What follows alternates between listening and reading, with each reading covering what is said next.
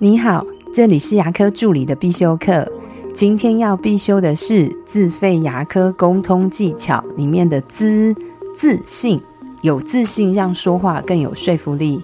为什么同样的一句话让不同人说就会有不同的感觉？其中很大的一个原因就是这个人有没有自信。在之前，我们有谈到过一集，是利用肢体语言增加说服力。在那集呢，我们是分享过让你看起来更自信的语言、语气跟肢体。那我们今天这一集呢，是除了之前的这些肢体语言之外，再教大家三点如何增加说话的自信与魅力。第一点就是要养成阅读的习惯。平时要多阅读，不管是专业的书籍，或是专业之外的书籍。我发现很多助理的朋友，自从毕业以后就很少开始阅读了，这是非常危险的，因为我们不能用过去的思维来赚到现在的钱。我发现很多成功的人几乎都有每天阅读的习惯。阅读可以增加你的知识跟视野，也可以让你的讲话用词更加精美一点，说话有更说服力。像我自己会安排一周会有一个下午，就让自己躲进成品里面多多阅读吧。第二个就是复盘的习惯，我自己呢在晚上睡觉前都会把今天发生的事再复盘一遍。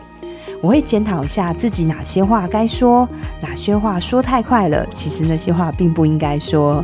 养成复盘的习惯，才有机会遇到更好的自己。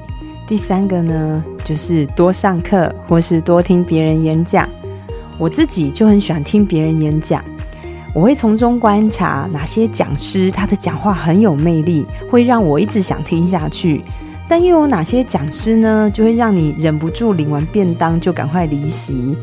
那如果除了演讲之外，你也可以多听听一些发布会，就像苹果的发布会或是三星的发布会。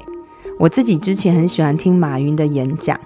马云他绝对不是靠颜值哦，他真的是靠他的自信，让他讲话非常有魅力。最后一点呢，就是你可以试讲一遍给你的同事听。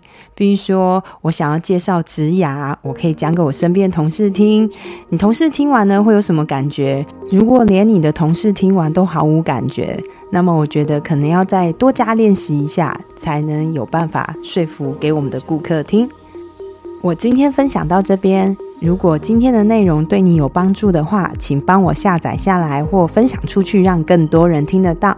如果你对牙科管理、自费咨询跟助理的培训有任何问题，也欢迎留言给我，或者是在龙语牙体技术所的粉丝专业也可以找到我。